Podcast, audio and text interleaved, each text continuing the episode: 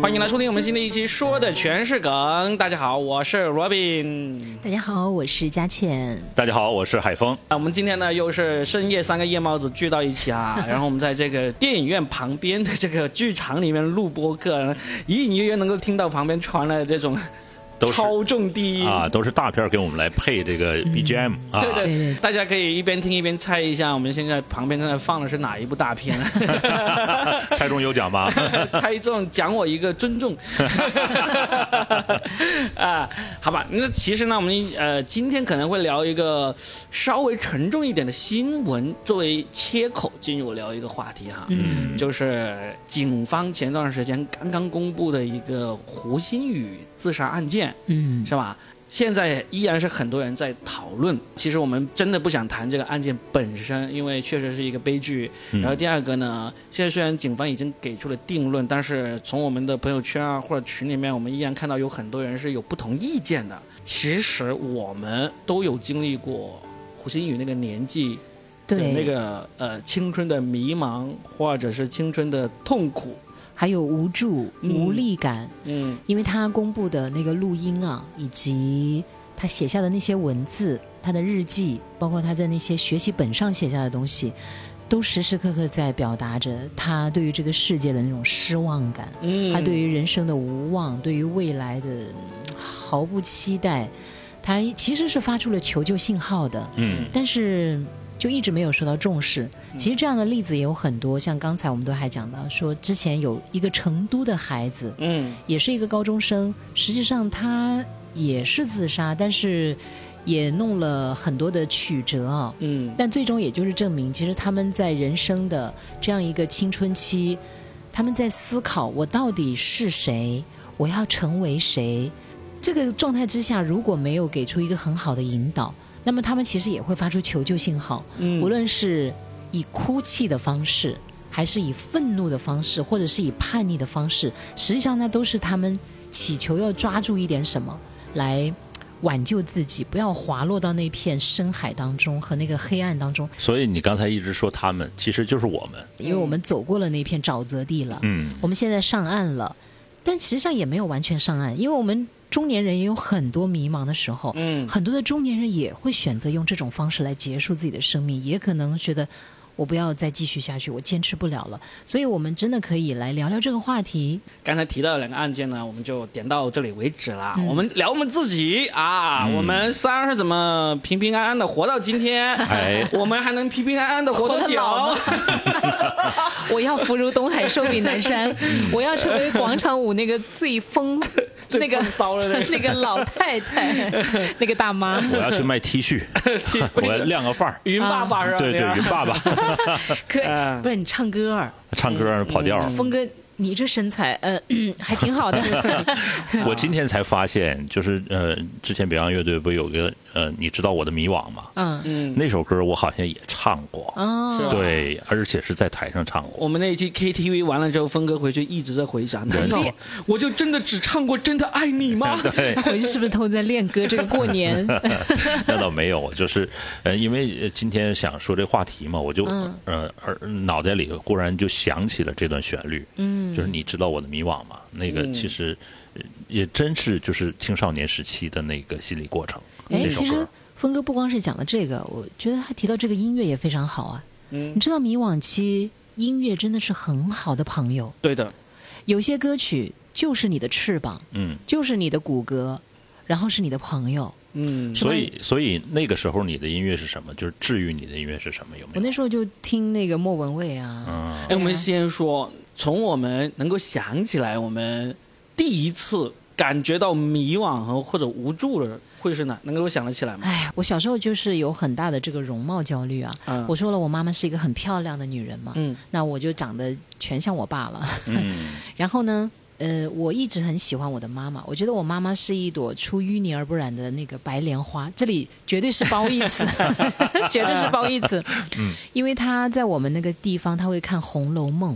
他会读三言两拍，三言二拍，三言二拍。冯梦龙那个，他那时候对对啊，他那时候还在学校当过那个图书馆的管理。我跟着他一起去读了很多书嘛，虽然我看不太懂，但是就跟他读。我们当地很多的中年妇女其实都是打牌，基本上是打牌为主吧，或者是讲别人的八卦。我就觉得我的妈妈是很书卷气的，在我心目中，我妈妈与众不同，而且那么美。嗯，一朵鲜花插在我爸爸那个 上面。但是有一天，因为我爸不是很爱她吗？有一天我大概就十岁左右吧，暑假的时候，我躺在那里睡午觉，其实我没有睡着。然后我爸爸就跟我妈妈在旁边聊天，我爸爸就说：“哎呀，黄老师，你长得这么漂亮，你怎么生个这么丑的女儿？”啊，然后，我其实没有完全睡着，你知道吗？我就希望我的妈妈能够维护我，不管她用什么样的方式。但是结果，我听到我妈妈顾影自怜的说：“是啊，她怎么长得一点都不像我？虽然她没有就直接那个，但是她这句话其实也是双重的伤害。我噌的一下从那个床上。”一咕噜翻起来，然后我就要离家出走，然后我就真的就离家出走了。我走了大概一个下午吧，我去的方向是哪里我不知道，但是后来我就觉得我只能去往我新的故乡，就是我的外婆外婆家，但是她又在乡下，我就沿着那个大路一直走。那时候我就觉得很孤独，很孤独，很无助。我特别恨我爸爸，也更恨我妈妈，因为恨我爸反正是一直恨的。我妈是一个新的仇恨对象，我就觉得他们不爱我。然后我觉得很孤独。你那天离家出走，最后是怎么回来的？最后是我爸爸用那个自行车追上我，他追了很久，他一直在旁边追我。他说：“你要跟我回去，我都不回，我都不理他。”但是后来他说了一个杀手锏。嗯，我就动心了。在家里做了好吃的，不是？哎呦，你怎么能把我想的这么浅薄呢？对对对，我比你想象中要深刻一点点。过二十年有医美。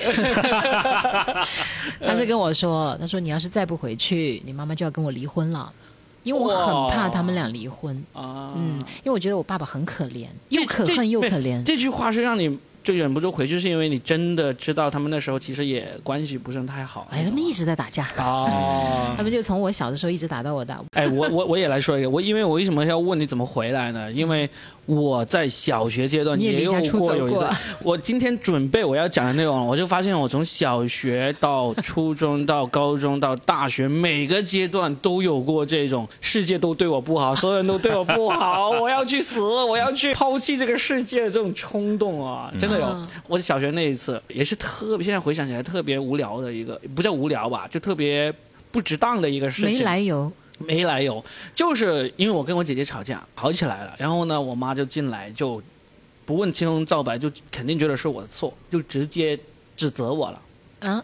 为什么？直接，因为平时都是我特别调皮嘛。哦。那然后跟姐姐一吵架，两个人吵的，跟我二姐就吵的，就是鸡犬不宁。然后家长一进来，就不问任何理由，就指着说是肯定是你的错。这种对于一个。我那时候我应该是四五年级吧，应该是五年级左右。哇，那个青春期刚刚开始，特别难以接受，不能受委屈啊！就是怎么明明我没错，你为什么就不问任何理由就认定是我的错呢？好生气，转身就冲出了家门，骑上那个自行车就跑。然后我二姐就从后面追，但是。女孩子嘛，虽然她比我大六岁，追不上我，最后追到精疲力尽，她就放弃了，就我一个人骑出去了。大概她追了大概三公里左右，她就放弃了。嗯，然后呢，我就一直往前骑，骑，我也不知道要骑到哪里去。最后呢，我的选择也跟你一样，我就骑到了一个远房亲戚，也不叫远房吧，就大概离我们家大概可能有。差不多二十多公里的一个亲戚家里，最主要是那个方，因为我们家亲亲戚很多嘛，不同的方向，我选了一个他们肯定猜不到我会去的方向。我还以为非得要经过那坟地呢，就就硬是跑到了一个可能就平时也是只有过年才会去人家家里呃拜走走亲戚的那样的亲戚家里，就那时候就莫名其妙又不是过年又不是过节，然后骑自行车跑到了人家家里。就那个亲戚就很奇怪，但是可能他们这辈子也没有经历过有小孩离家出走跑到他们家这种事情，就完全没有想到我是干嘛来的，又没有一头扎进他的怀抱，然后痛哭，抱着他的大腿，救救我，他们冤枉我。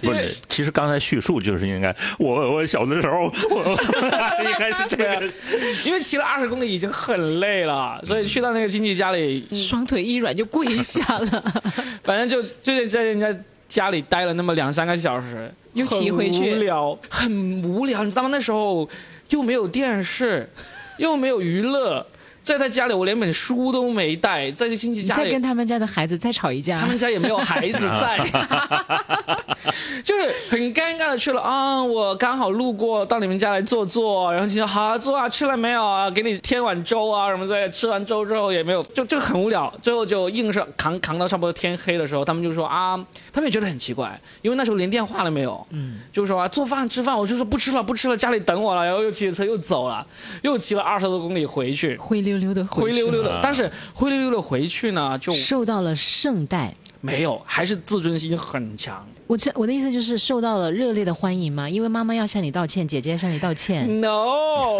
不可能，Oh no，是这样子。我回去了之后，我就躲在那屋子后面，他们没有人知道我回来了，我就那里偷听，偷听他们在怎么处理我这个事情。就很着急吧，就很着急，当时就有听到他们已经找了好多人，找了好多人，但是都没有想到那个亲戚。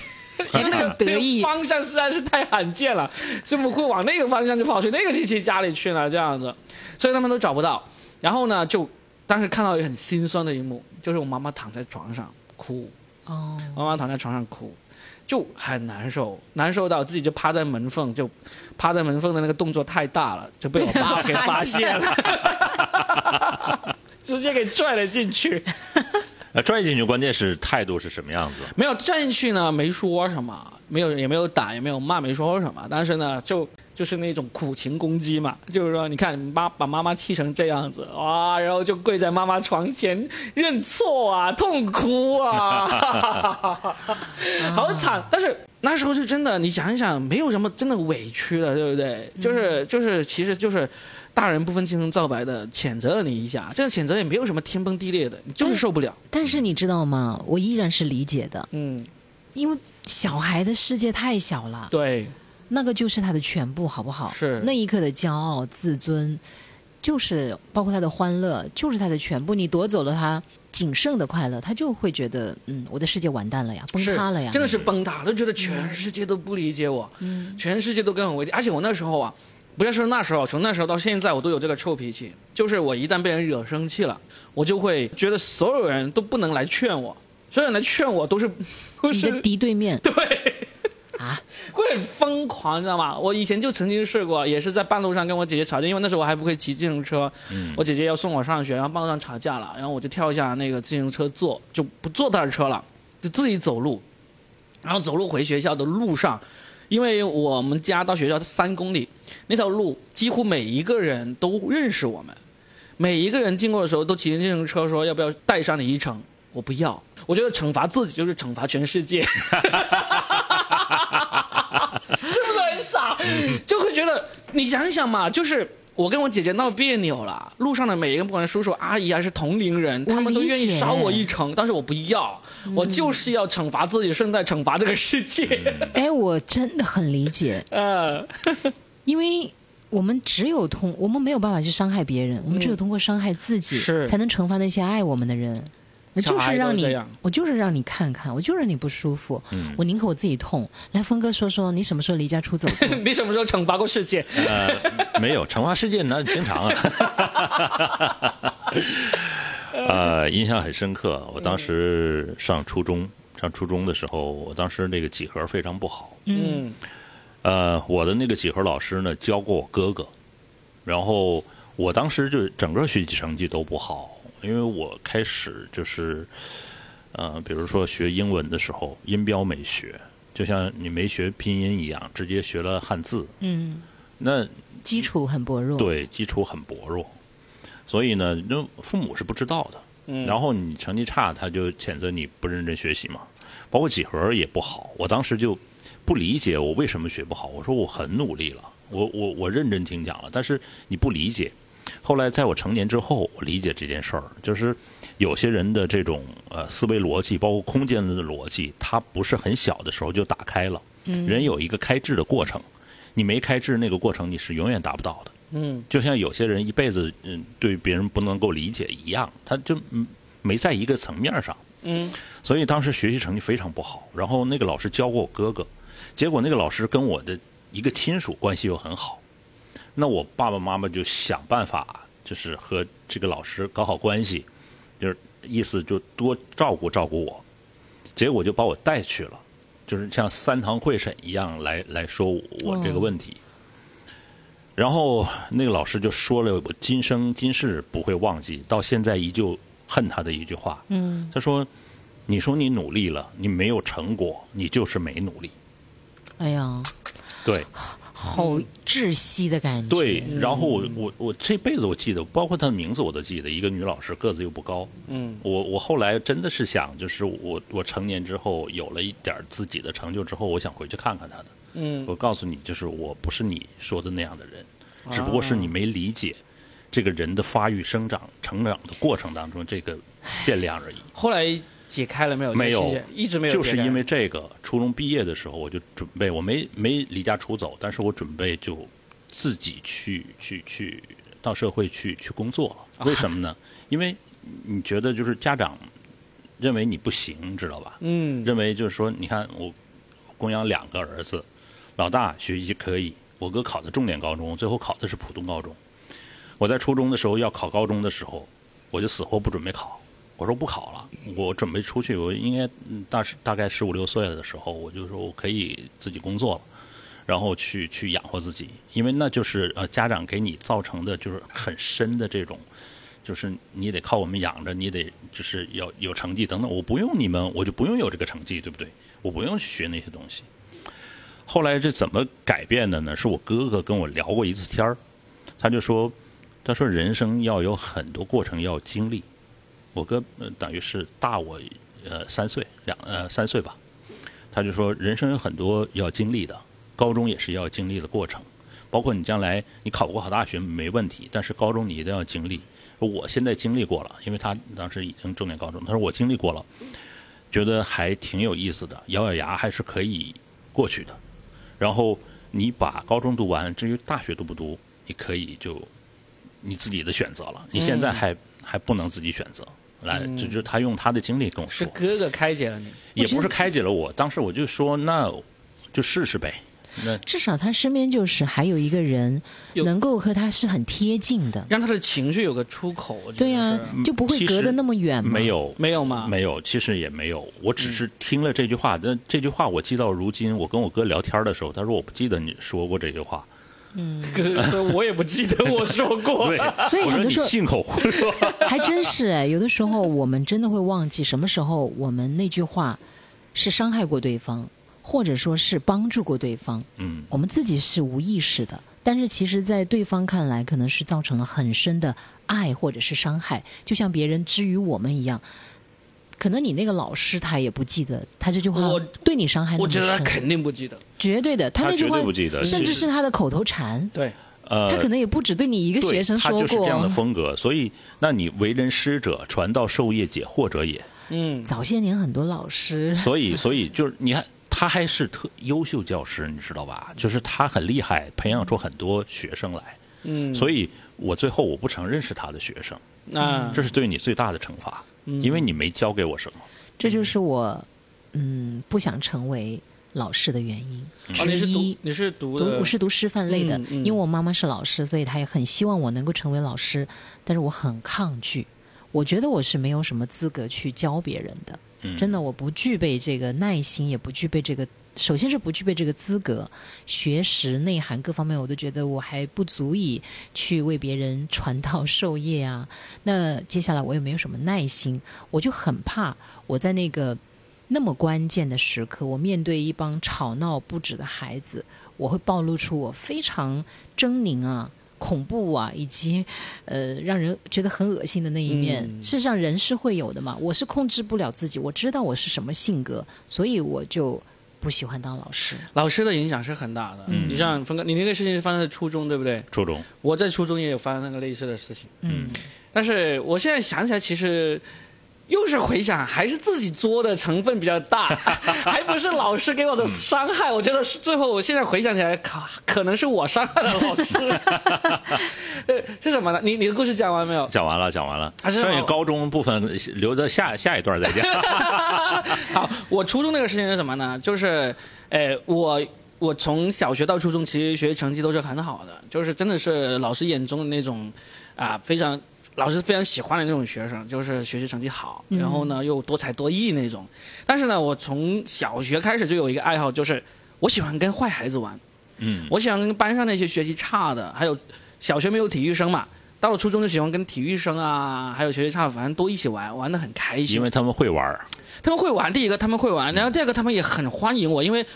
很难得有一个学习成绩好的当班长的这样的人跟他们一起玩哎，嗯，就他们很高兴，而且我跟他们一起玩呢，还有一个好处就是绝对不会有什么学校的那种霸凌啊、小混混啊那些来找我麻烦，因为他们都是那种很能打的人。他们就是霸凌人 的人，对对对对。其实我当时没有不过就加入，我我没有那么功利的 目的，解决问题。我没有那么功利的目的，但是这是后来我才总结出来的。为什么我从小到大基本上没有被霸凌过？有一个很重要的原因就是，哎，他不是高盛强吗？高启强高启强，他那个对吧？一开第一集就被人打，然后他就开始跟安心搞好关系，最后把唐小龙、唐小虎都变成他的手下。你就是他，你就是他的原型，没有那么狠啦。哎，结果我就跟他们玩的很好，是真的玩的好那种，他们也也也喜欢我那种。但是呢，我还有一个特点，就是我不让那些老师和家长知道我跟这些坏学生、坏孩子玩得来。嗯。就结果呢，就我依然就学习以及当班长都是一直一帆风顺，就直到初中，诶上那个初二升初三的时候，那时候已经学习很紧张了嘛，要面临着中考嘛。就有一次上午休课，呃午读课，就就午午读嘛，大家都叫什么午读嘛。然后呢，就老师没来，我就跟那个一个班上的一个男孩在那里打打闹闹，打闹到就是滚到地上那种。嗯。其实一个班长啊，又这么学习这么好呢，大家都懒得理你，对不对？你你你都已经什么都好了，我才不管你。但是忽然间，就老班主任就在门口看到了，然后就把我们叫出去罚站。罚站完了之后呢，批评，哇，我从小到大哪受过这个委屈啊！马上回去就写了一封辞职信，把班长那个职务给辞信。我不要这个正科级待遇了，我就觉得太丢脸了，我就辞职。这这其实其实就跟小学一样，就就是以伤害自己来达到伤害别人，就一样嘛。你辞职对对对对那个对老师有什么损失嘛？对不对？甚至我辞职的时候，后来那个班上的那些那些坏孩子都跑来劝我不要辞职，就。就老师劝我不要辞职，罢了。坏孩子也跑了，他说：“你都辞职了，随便，因为马上就会换另外一个副班长，就是一个那种最典型的副班长，什么事情都要记录下来，什么事情都要告老师的那种副班长。”他说：“换了他当班长，我们有什么好处？”啊，我就硬是辞了。辞了之后呢，就就最搞笑就是接下来就要马上学校就要选派我们，我们我们是初中高中一起的嘛，他要选一批人去直升高中，我是肯定是第一批选择的人。然后呢，我就不去，我就要报我们市里面最好的学校要考，要自己去考。然后他们就觉得我是在赌气，就反正这个是导火索，从辞职到那个不不直升要考试重点，一连串这一年时间都在跟家长跟老师在斗气，老师就从学校从班主任到级长到家里人全都来做工作了，我就不我不我就看到他们急了。你就很高兴了。哎，我发现了，Robin，其实你是这样一个女人的心理，就是通过不要来表示我要。就就意思是我不要，我不要这个班长。其实心里想着，看你们怎么求我。现在回想，还真的就是这么这么耍贱的这种心理。因为那那一年就跟跟的是跟家长和学校对抗了一年，然后最后考上，我也考上，也考去了市里面。然后呢，就后来听到那个班主任也说，他说那一次其实就就应不应该接受他那个班长辞职，他要不辞职的话就会留下来，然后呢再直升到学校的。这个高中，所以人生的很多的路程啊，选择啊，还真就是莫名其妙，真的是莫名其妙。嗯，因为你说现在过了这么多年，你说我我有没有后悔做这个事情？因为其实我我也我也没有做做差，就也考上了，也去了市里面最好的学校。但如果选择那条路，选择 A，是不是我的人生就会完全不一样呢？我觉得我我是后悔的。我现在想一想，我是后悔的，因为确实是因为我去了市里面呢，就第一次离开父母，就去市里面读书，就更加没人管。一去到市里面，我好像在某一期播客里面有说到，我们那个班叫外县班，就全都是下面那个市下面各个县里面最顶尖的一帮人考过去的。你一去到，我在那个学校是排都是前十的，一去到那边，我们班五十多人，我就已经排到四十多名了，就是就是按照这个成一看，这个入学成绩是四十多名，然后马上就跟。我的性格又喜欢跟班班上的坏孩子混在一起，然后班上就有一些是用高价买进来的，又没有父母在身边，所以我整个高中高中时期都是很叛逆当中度过的，就是成绩特别差，混迹于富二代，对，跟富二代一起混啊，天天爬墙出去、翻墙出去玩啊什么之类的，就硬是浪费了足足两年多的时间。我想问一个关键问题：现在这些富二代是你的资源吗？No，就就。我跟高中，我现在跟高中、初中的同学几乎没有任何人有有真正的联系。嗯，也就是，也就是，反正很多时候，你你少年时代那种叛逆，你要是找不到一个出口，真真的是很容易，你就会走出后面你回想是后悔的一些。一些路子，当然你嘴硬的话，你就说，嗯，我走的每一步都是我人生的选择，没有那一步，我就不会变成我现在的自己，对不对？你你嘴硬你会这样说，但是你真的是回头去分析的话，我当时就以我这个考试室里面这个老师说，我要留在我们县读高中。也是我们现在最好的高中，说不定现在就是北大呃高材生，有可能娶了这个班花，北大，然后回去就是大学生村官 对对对，真的也有可能，我们可能失去了一个脱口秀的演员，一个脱口秀的星星，就这么一个巨星，就这么留在了村里。所以你不管怎么说，其实我们都有过这种叛逆的那个时期。可能我我叛逆的故事会特别多一点，但是我觉得你的是以叛逆居多，嗯。倒不是那种说无助哎，你其实是一直在挣扎，对，你不会落入就是像我们说的今天那个新闻男主角那样的状态，嗯，因为我觉得你战斗力很强啊，那个只有一线。啊，就一线之隔，一念之间，对，只是一线之隔。我现在自己总结，就像刚才嘉先生说的，我只是叛逆，但是没有落入无助那个，没有落入这个无助这个境地。对，其实有个很重要的原因，也是现在，因为我我现在也翻译过育儿书嘛，我也一直在教我女儿嘛，我就发现我是无意中，呃，得到了一个好的，不管是性格还是怎么样，得到了一个好的一个环境，就是我有朋友，哦，就是我无助的时候，我有人。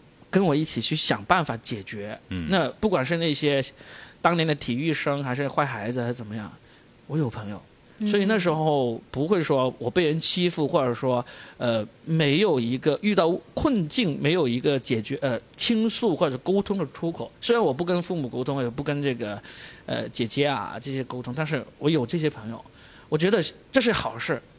就是你始终不会觉得自己是一座孤岛吗？嗯，Robin 说了一个最关键的点，其实我在那个时候也是有好朋友的。嗯，就是高中上了高中之后，虽然普通高中，但是在那儿我就开始喜欢摇滚乐，中国的原创音乐。嗯，就当时中国所有的原创音乐的所有的歌我都听过。就包括边边朗朗的我都听过，结果你只会唱一首《真的爱你》。峰峰哥说：“我还没有，还没有制造我的迷惘啊。”峰哥说：“我还没有解开我的结界 啊，解开了你们就知道。”对呀，声音还是在线的啊。啊，被谁封印了？被自己封印了。其实，其实这也是一个心理的暗示，唱不好歌，因为家里呢，就我母亲呢，其实声音蛮好的。但是他就说自己不会唱歌是一生的遗憾。嗯，其实这是一个心理暗示。哦，对。哎，我特别信你这句。其实我现在我知道，当我说我有容貌焦虑，你们很多人都说：“哎，佳倩你现在挺好的。”我不是说好看啊，但是至少不是什么丑啊或者怎么。但为什么你隐隐约约还是会有一些不自信？就比如说现在我为什么不想去探究这个饰品这一块呢？啊，我觉得我出镜也真的也顺眼吧，但是。你就会隐隐约约总觉得你是抗拒的。我现在没有自卑啊，一点自卑都没有。待会儿再告诉大家我是怎么战胜这个容貌焦虑的。因为待会儿我们要给出建议的嘛，对不对？不能光说自己嗯当年经历的，一定要告诉大家我们是怎么爬过那个沼泽地的。所以这个就是我也想说一点点，就是在这儿说一点点，就这个东西一直伴随着我们，它并没有消失掉。会真的会有很长久、很长久的，但是它不足以致命。就是哎，是，它只是一个叫小吉在这儿，嗯，反正你要战胜它。就像头皮屑多了一样，它不影响生命是吧？所以，所以峰哥，你那时候高中的朋友是怎么帮到你的？我那个朋友呢，就愿意跟我一起听摇滚乐，嗯，哦，对，就是他个子很高，但是你听摇滚乐遇到什么障碍吗？就是大家觉得没不应该听，或者说听摇滚乐不好吗？那那个时候是没人听摇滚乐的，啊在学生当中，就是摇滚乐没有那么，就是当没有那么大众。对，嗯没有那么大众，嗯它是一个非常小众的，但是没有人阻止你。对呀、没有人听，也没有人说啊，你听摇滚乐都是傻叉什么的，也没有这样子嘛，对不对？我在学校上课的时候听但是还啊。是自由的。啊上课的时候听啊，然后那个朋友他学习成绩很好，嗯，然后他跟我一起听，一人一个耳机，嗯就拿着就是在上课的时候就听，啊，然后呃，另外呢，还有一个朋友，就是他是非常棒的这个国家二级运动员，是一个体育生。那个时候就我开始读高中的时候，我还是迷惘的，因为我只是考上了，我不知道将来会是怎么样子。后来呃，高二的下半年，我父亲病了，就是很严重的这个这个病，去到北京去治疗。嗯，我母亲陪他去。你想想家里，我哥哥去读大学了，家里只有我一个人了。那个时候你就不知道你该该怎么样面对，但是也没办法。那个时候因为家里就是那样，虽然有亲戚，但是不可能天天来照顾你。我就记得那年过年，父母都没回来，但是我一个同学拿了一盒饺子，然后就放在我们就是家的那个窗户那儿了。没有电话，那时候是没有电话的。就那那一刻，你就是高启强那个同学，就是安心。原型是我吗？对，然后他就放在那儿，放在那个，就是因为北方的冬天嘛，很冷，就是冻你在边吃边流泪。冻在那儿。然后我我就说啊，我还是有这样的同学，甚至有同学的家长，他会照顾到你这样的情绪，就是你没有被人遗忘吗？就是没有被抛弃。是啊，没有被遗忘和抛弃。你你知道有友情在那儿，然后你想想，就过年的时候，他会给你送这个东西，就关系很近了。嗯，就大概我们家的情况他也知道，包括另外一个朋友也是。这是真正的雪中送炭，送送饺子耶。对，那个朋友很有意思，他写了一笔好字，然后他的文章也写的不错。我跟他关系很好之后，我那个语文老师对我也很好。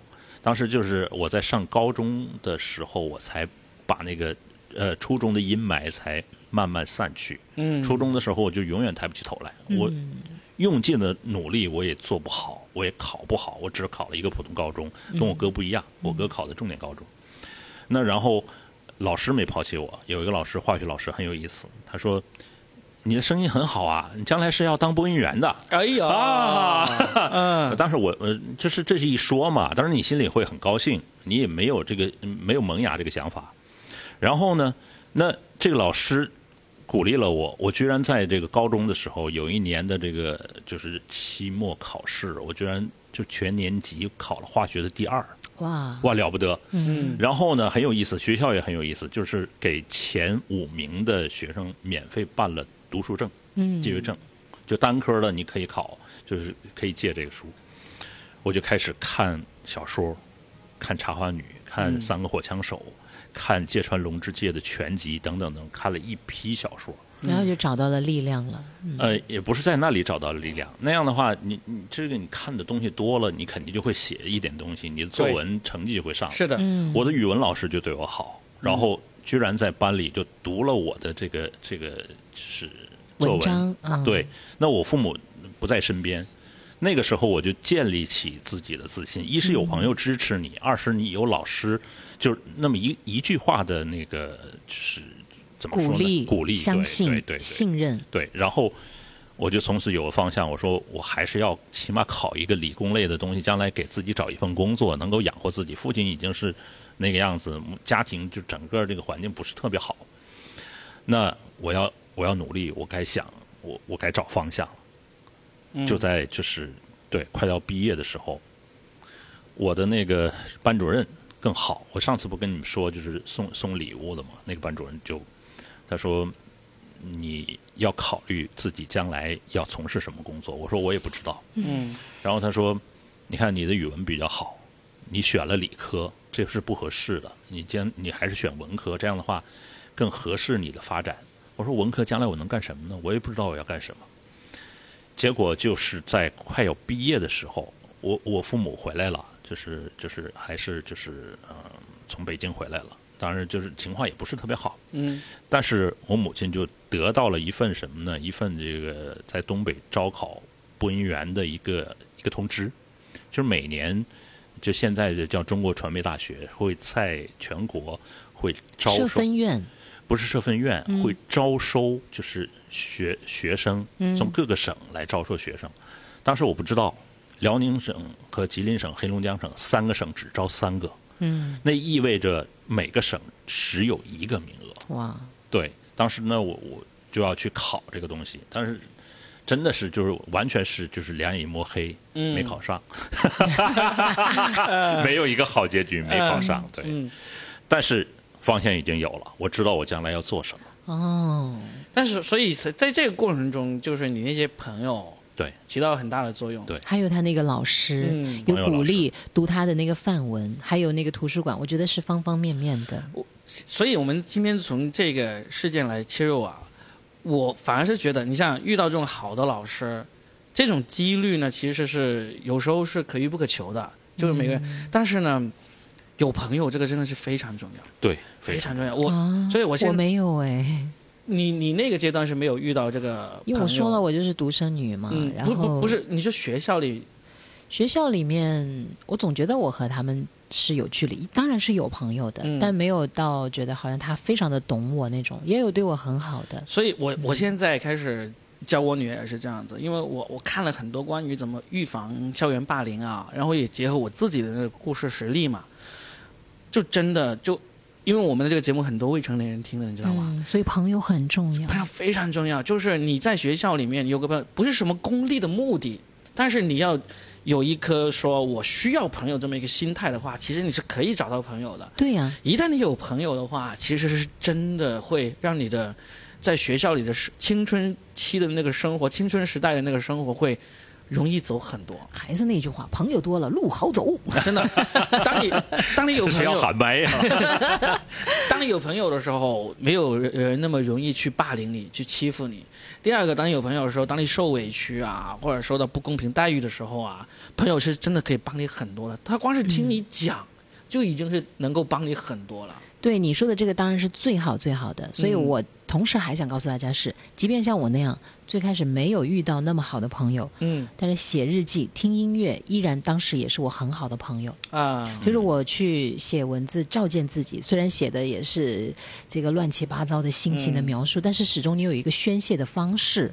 你写完之后，其实还真的是一种解脱来的，就是一种出口。是的，对呀嗯是的，是就是不要憋着。着嘛。嗯然后你去听音乐，你就在那些歌里面，你就发现这个世界上原来不止你一个人有这种感受，你的孤独，你觉得没有人爱你，就是你还是能找到同类呀、哪怕那个同类只是在那个磁带里面，甚至他在台湾、在香港，那你就会发现这个世界上真的不止你一个人有这样的想法。嗯，那一刻你就觉得哦，我不是唯一的被丢弃的人，然后你还是也有一种力量啊，那是一种另类的温暖。这但是这种温暖还是算是一个次呃其退而求其次的选择。但我也要告诉大家，就是、嗯找朋友，就像你说的，嗯能找到当然好了，可是有时候很难找比如到。比如你，比如你就喜欢听歌的时候，嗯你就可以找到那些跟你同喜欢听同样类型音乐的，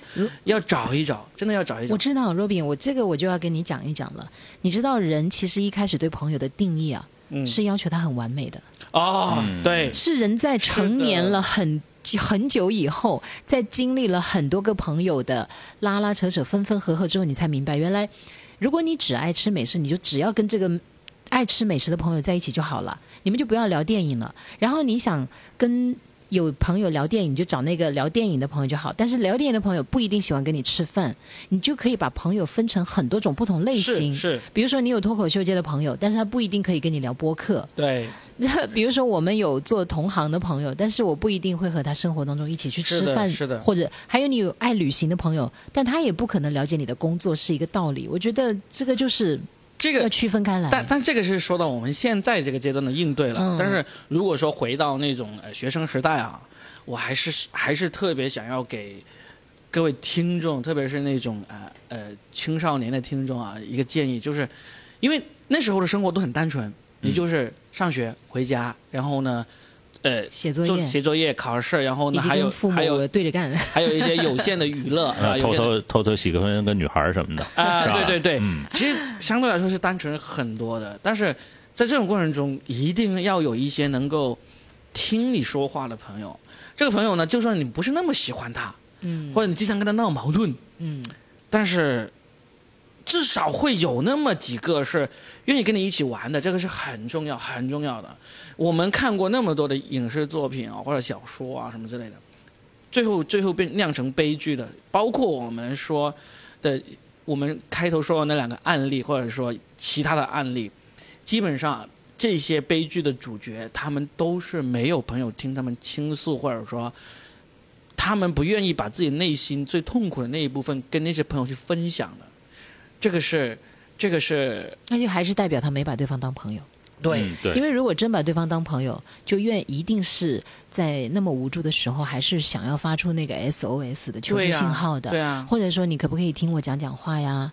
我可以写信给你吗？或者是你可以陪我一起去吃点什么、喝点什么，或者玩一玩，陪我坐一坐都好吗？嗯。你知道很多时候，嗯，以前我们聊 QQ 嘛，在吗？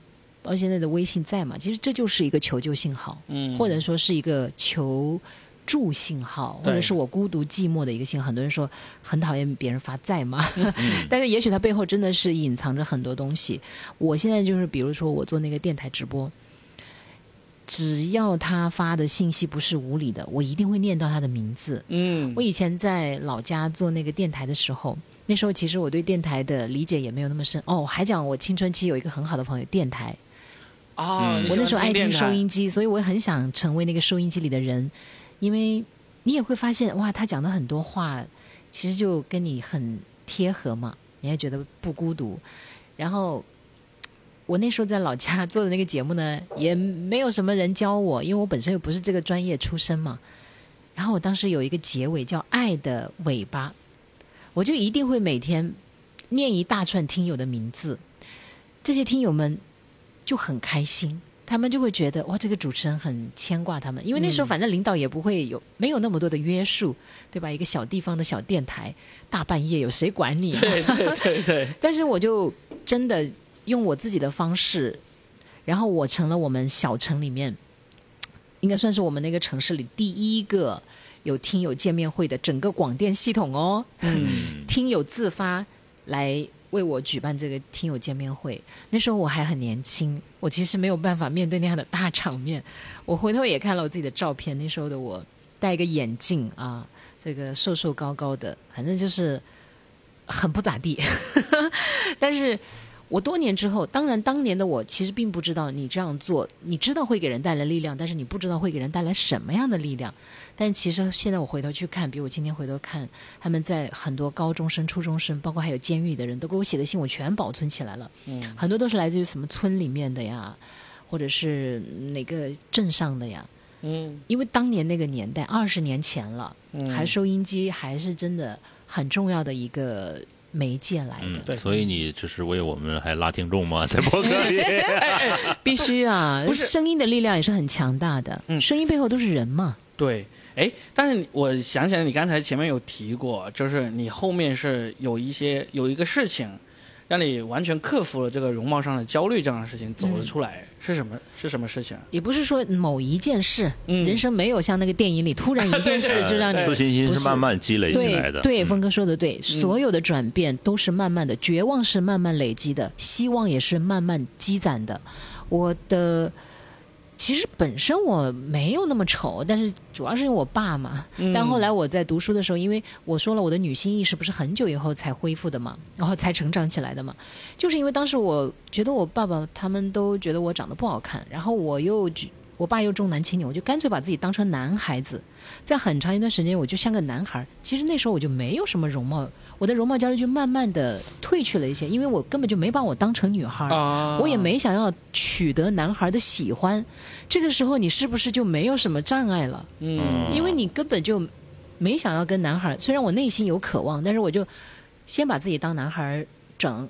那么男孩子呢，他也觉得你就像哥们儿，他就不会来抨击你的长相，他就会觉得你也个性很爽快，然后也挺好的。这个就是一方面，这是一方面。第二方面是，后来慢慢的是怎么呢？就是我觉得我的那个初恋男朋友啊，其实还是给了我蛮大的鼓励的。因为那时候我已经参加工作了，啊，已经到参加工作的时候了。到参加工作的时候呢，有一段时间确实也又陷入了那个悲哀的状态，因为那时候聊 QQ 啊，我有好多网友，他们呢。聊完之后呢，有的时候就跟我要联系方式，听我的那个电话里的声音啊，可好听了，然后就老想跟我见面，一见面基本上都跑光了，那不是更加让你受到打击吗？对，最严重的一次打击是，有一回一个听友，其实都没聊几回，甚至都没有产生什么感情，就是说，哎，呃，聊完以后就留个联系方式，那时候我有抠机了，嗯，然后。我说约在那个电影院门口，我们小城就一个电影院。我到那个电影院门口，他说好，你在那等我。到了以后，我等了很久。我说你到了没有？我就打电话给他，然后他说我已经走了。他说你在哪儿？我说我就是那个穿什么什么衣服的人。他说哦，我一分钟。然后一分钟以后，我再打他电话就关机了。我的天！他可能就看见我就转头就走了，没有很正常，因为那个时候我真的就是不好看。我觉得。和我的声音差别非常大。我第一不会打扮，第二有点青春期的发胖，因为那时候无节制的，正好可能也是发育的时候吧。那后来我的那个初恋男友，我觉得他其实给了我很大的自信。嗯，他是我为什？哎呀，我也不是很喜欢他了。但是呢，他是唯一一个听完我声音、见了我的面以后还跟我联系的人。而且那时候我的那些女性朋友都告诉我说。我好想减肥，他们说：“哎呀，吃药也没用，运动也没有，节食也不行。”那时候可爱吃了。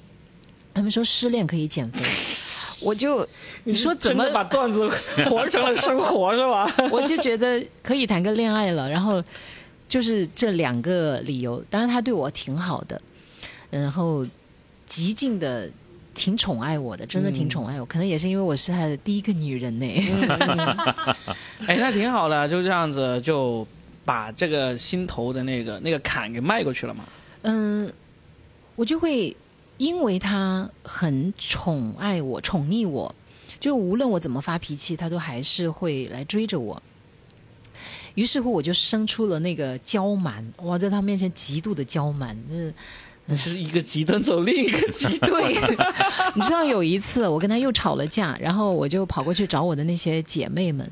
然后他们在做一种，现在不知道还流不流行，但是当年的那个县城里面或者那种地市集里面特别流行的有一个饰品叫流行美，不知道，就是那种那个上面好多的水晶钻钻那种发卡，嗯，然后你到他那去以后，你买了他的那些嗯服务员就给你免费做发型，哦，其实现在看来都土到极致，简直是土爆了，好丑。然后当时呢，我就去找他们，他们正在做那个流行美，然后那个小姐姐就给我做了一个那个发型儿，他们做的那个发型呢，就全是把那个头啊扎得紧紧的，你知道吗？然后我那个脸盘子又大，那时候又胖嘛，当时我还觉得挺美的，那个一个挺贵的，它等于就是用这种服务来一直留住你嘛，一个都要一百多块或者几十块。我那个姐妹在旁边看着我，我那时候有个外号叫耗子，她说耗子。她说：“我觉得你真的长得好像一只猿猴。”她说：“都不知道那个男的怎么那么喜欢你。” 但是那时候，因为你被人宠爱着的时候啊，很自信，很自信。嗯，我说我就这样啊，怎么了？然后就慢慢的又一点一点又在帮你恢复。嗯。然后再加上后来我工作，我的那个声音啊，使得很多听众都非常的喜欢我，慢慢的又帮我建立了很多的自信。嗯，然后到后来，我的女性意识也开始觉醒，然后其实真是三分长相，七分打扮。嗯，后天是可以改变的。你减肥啊，然后你再通过服饰搭配啊，然后再学点化妆啊。在发型收拾一下，真的没有丑女孩真没有丑女孩你这么一说，我都开始不信丑小鸭的故事了。丑小鸭最后就是学会了打扮。另外，刚才三分靠长相，七分靠说品。刚才说的其实呃有一个很关键的点是什么呢？就角色替代。什么叫角色替代呢？你看他以男性的身份和人交往的时候，他心里就没有这种。我我我是一个女孩，我长得很丑这种心态了。哎，对，这是一种角色替代。嗯，其实我在工作的时候用过。怎么用？比如说呢？我在最早的时候，我就就是因为我我我做了几年记者，我没有在话筒前直播过，不会像现在一样跟你们这么流畅的说话。包括我正常说话都是结巴的，你想想那多可怕的一件事儿。对，你这不是张颂文吗？您还是高启强。然后怎么做的做到的？就是我开始不做了一个节目嘛，就是叫《新龙门客栈》。嗯。我融入了另外一个角色啊！我让那个角色来说话。什么角色？就是我用你想象模模仿另外一个人的声音来说话。模仿谁？你当时模仿了什么呀？范伟呀！哦，来来一句，拐一回，卖一回，缘分呐！嗯，对，就用这个声音来替代自己。嗯，这就是一种角色替代。嗯，那个是我不丢脸，他能说出话来。哦，他结巴也不是我。嗯，好。哎，这种阿 Q 精神挺好啊。也，他不只是阿 Q 精神，不是阿 Q 精神，他是一个很好的技巧。角色替代。嗯，就这样的话，我把我藏起来了。我的那个所有的不好，别人都不会看到，嗯，而是另外一个人，嗯，帮你承受了这一切。对对，我可能不会替那个人负这个责任，承担这些，所以就是你也是一样，就是我是一个男孩子，我跟别人交往，我不是女孩反正我也不需要你们喜欢我。对啊，你不用看我的脸，不用看我的身材，等等等等，这种角色替代其实是有用的，嗯。啊，就是在我的工作当中我是做到了。然后我那时候这个方法。还挺好，是吧？对，其实这是一种好的方式方法。嗯，你把你自己想象成另外一个人。嗯，哎，那用你用方法用了多久？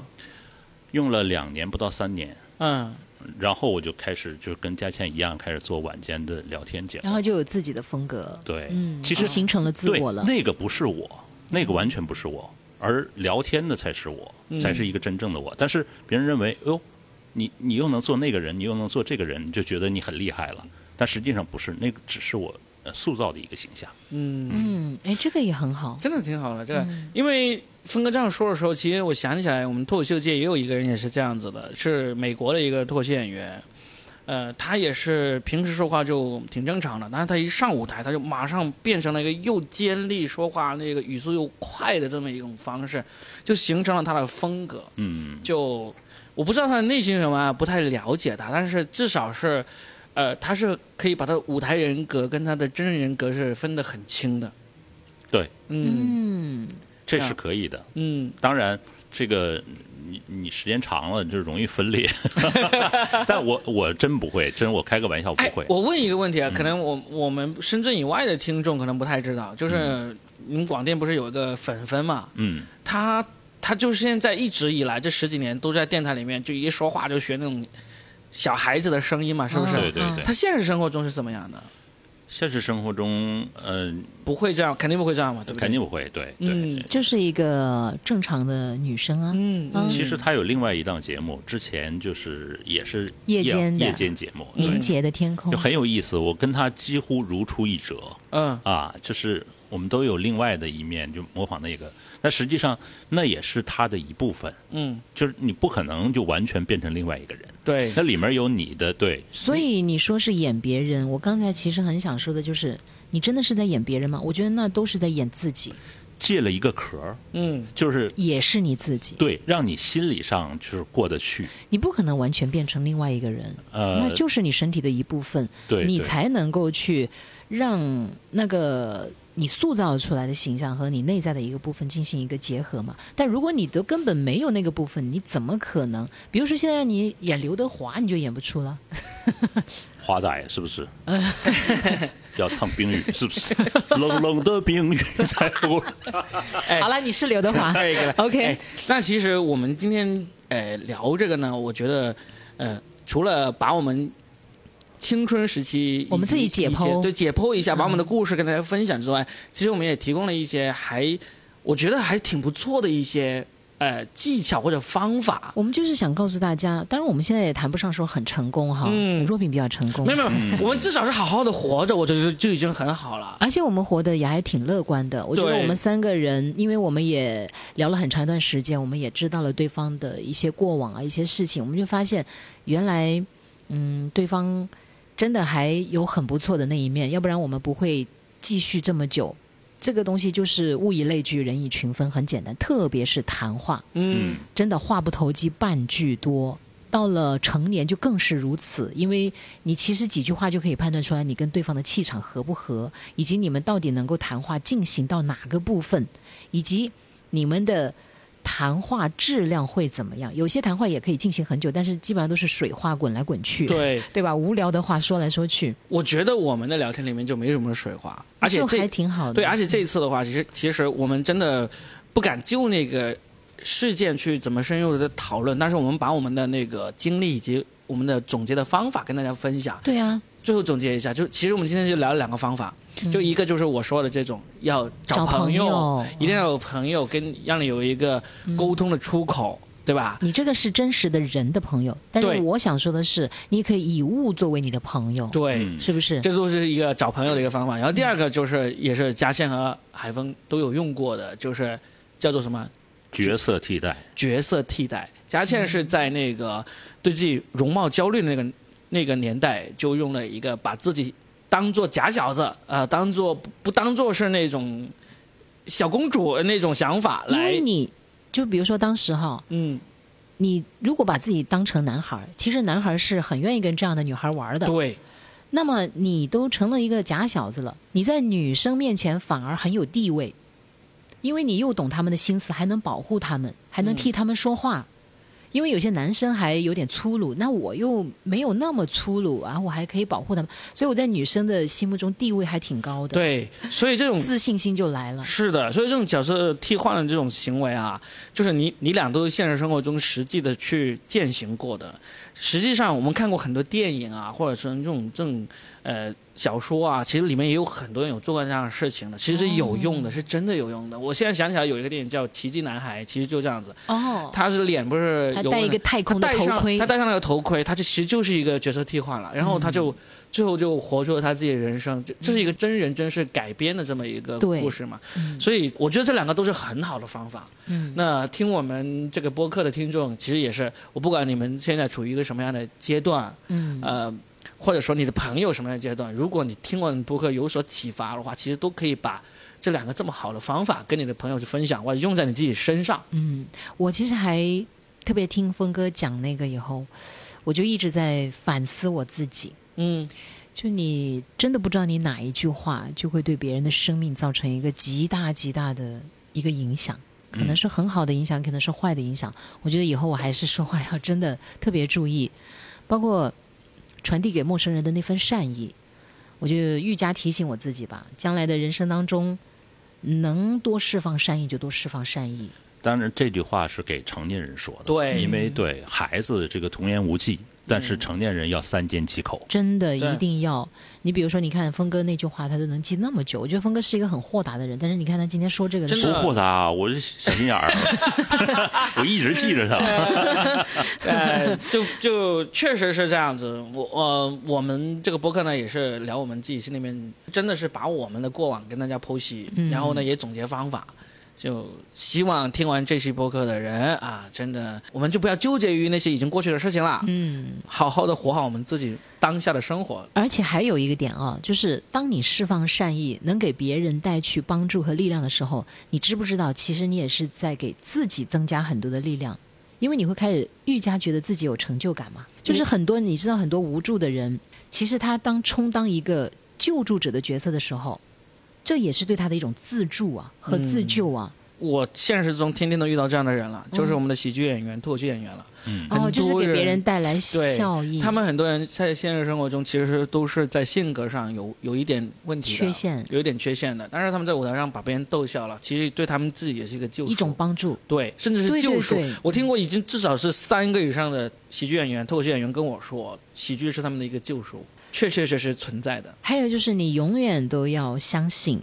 你不是一个人，嗯，你不是这个世界上的孤魂野鬼，不会，一定有另外一个同类，就像海里的那些金鱼啊，嗯，他们是有那个频率的嘛，不同的频率，他们都说什么世界上有一头最孤独的鲸是五十二赫兹，说它发射出来的那个频率跟其他的鲸鱼不一样，还一个独自的鲸鱼在海底漫游了几十年。但是我想告诉所有的朋友，就是你一定要相信这个世界上一定有人，哪怕你是那个五十二赫兹，只要你只要你坚信，就一定有另外一个五十二赫兹是可以跟你同频共振的，只是你要学会等待，或者寻找，或者主动去探寻。这个五十二赫兹鲸鱼的故事最近被一个动画片给拍出来了，真的，对，太有品位了。你知道当时，峰哥，我跟你讲，我们那个我们集团当时不是那个软件吗？嗯取名字吗？征集名字嘛？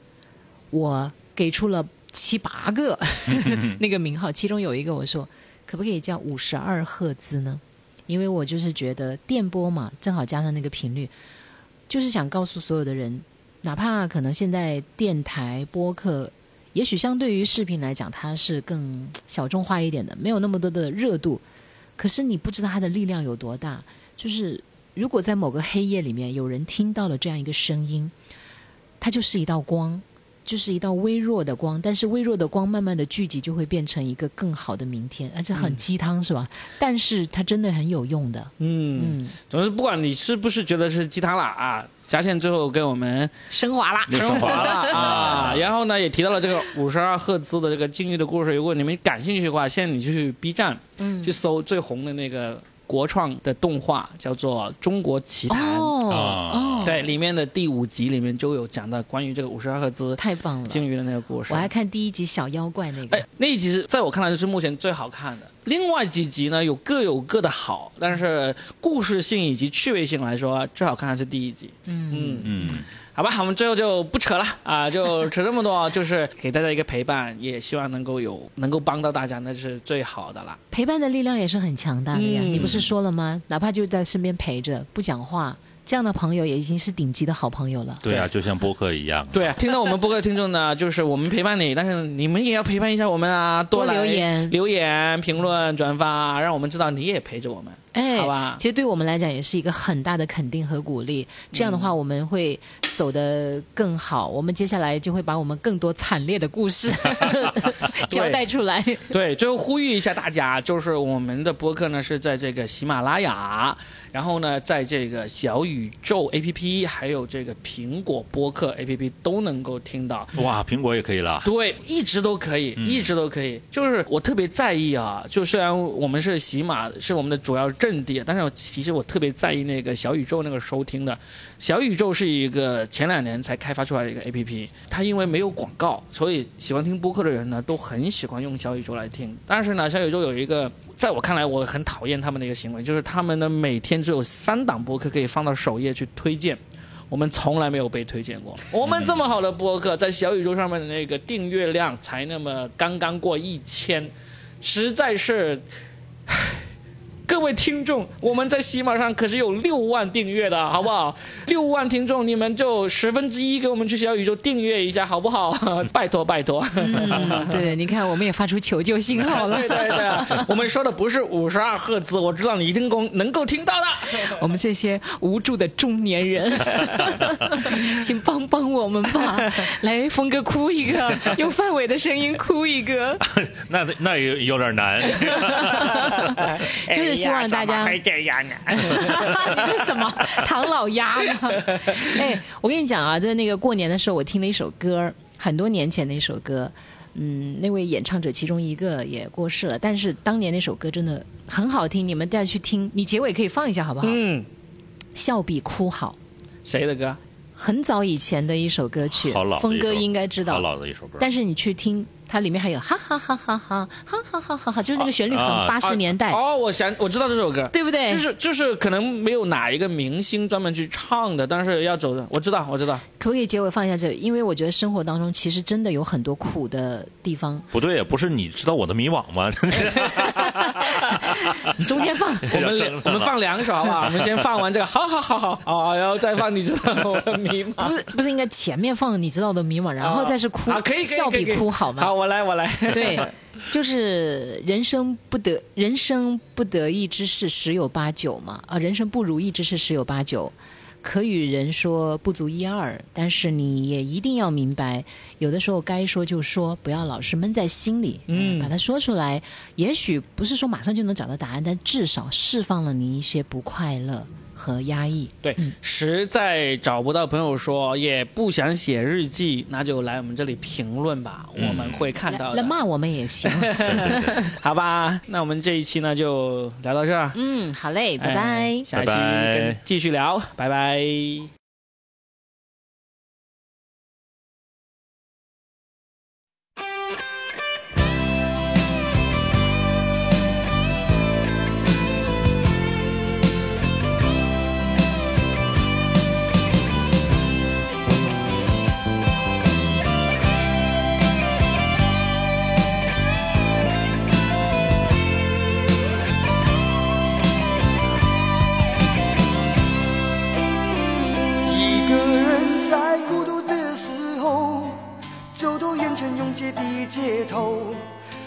抗议过分自由，还是荒漠的地球？一个人在创痛的时候，望着难以穿越的伤口，究竟应该拼命奋斗，还是默默地溜走？只有你会理解我的忧，让我紧紧握着你的手。我们曾时光一样的感到流逝年长，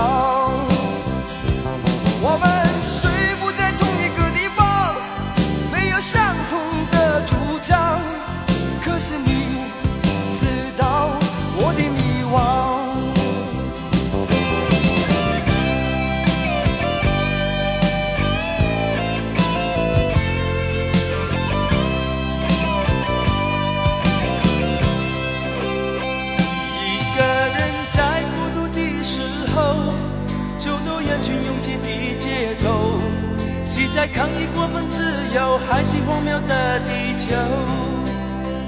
一个人在长痛的时候，按着难以穿越的伤口，究竟应该拼命奋斗，还是默默的流走？只有你会理解我的忧，让我紧紧握着你的手。